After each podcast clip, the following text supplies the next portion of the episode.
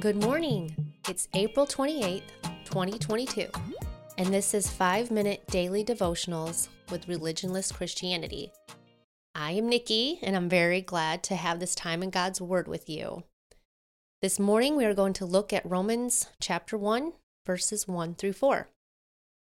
Paul, a bondservant of Jesus Christ, called to be an apostle, separated to the gospel of God which he promised before through his prophets in the Holy Scriptures, concerning his Son, Jesus Christ our Lord, who was born of the seed of David according to the flesh, and declared to be the Son of God with power according to the Spirit of holiness by the resurrection from the dead.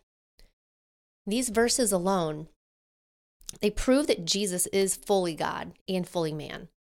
He was born of the seed of David according to the flesh, and declared to be the Son of God by the resurrection from the dead. Jesus raising from the dead is everything.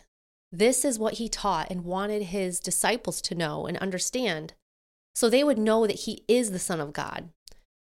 So, this man who came and was crucified, what looked like defeat was actually victory. Everything written about Jesus was in the scriptures. And it's like they didn't see it until after it happened. I'm sure everyone who loved Jesus was so happy to see him raised from the dead. And then that realization of what it means for them, what it means for all who will believe. The hope of eternal life is true. There's a way, and it's not through our own righteous acts. We can enter into God's presence because Jesus came in the flesh. And since his body was raised up, ours will be too.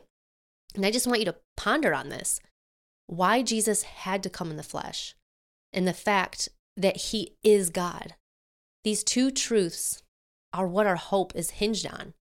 Jesus' resurrection and his promise to those who believe on him, they will also be resurrected and have fellowship with him for eternity. So many things in this world try and steal our joy in this truth, in this hope. How could anything ever compare to this joy and to take our minds off it, even for a second, be it negativity or worldly pleasures. This truth alone is why we can even come to God in prayer for anything. So meditate on why you can uh, even come to the throne of God before you even open your mouth. It's just amazing and it causes you to overflow with thankfulness towards God and assurance of his great love for you.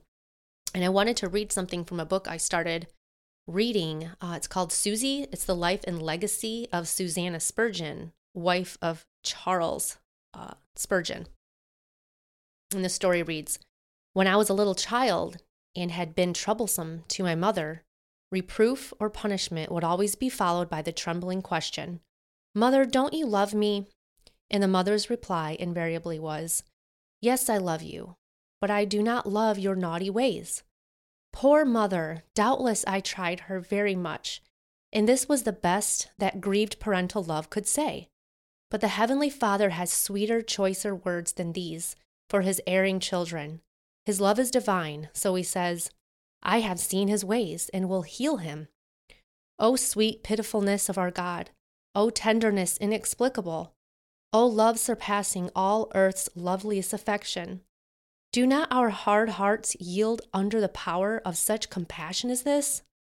God knows all our wickedness. He has seen all our waywardness, yet his purpose towards us is one of healing and pardon, and not of anger and putting away. And our psalm of the day comes from Psalms 125, 1 through 2. Those who trust in the Lord are like Mount Zion, which cannot be moved, but abides forever. As the mountains surround Jerusalem, so the Lord surrounds his people from this time forth and forever. Our proverb of the day comes from Proverbs 25, 6 through 7. Do not exalt yourself in the presence of the king, and do not stand in the place of the great. For it is better that he say to you, Come up here, than that you should be put lower in the presence of the prince whom your eyes have seen. And I will end by praying for you, and this prayer comes from Colossians 1 9 through 11. I pray that you may be filled with the knowledge of His will and all wisdom and spiritual understanding, that you may walk worthy of the Lord, fully pleasing Him, being fruitful in every good work, and increasing in the knowledge of God, strengthened with all might, according to His glorious power, for all patience and long suffering with joy. Amen.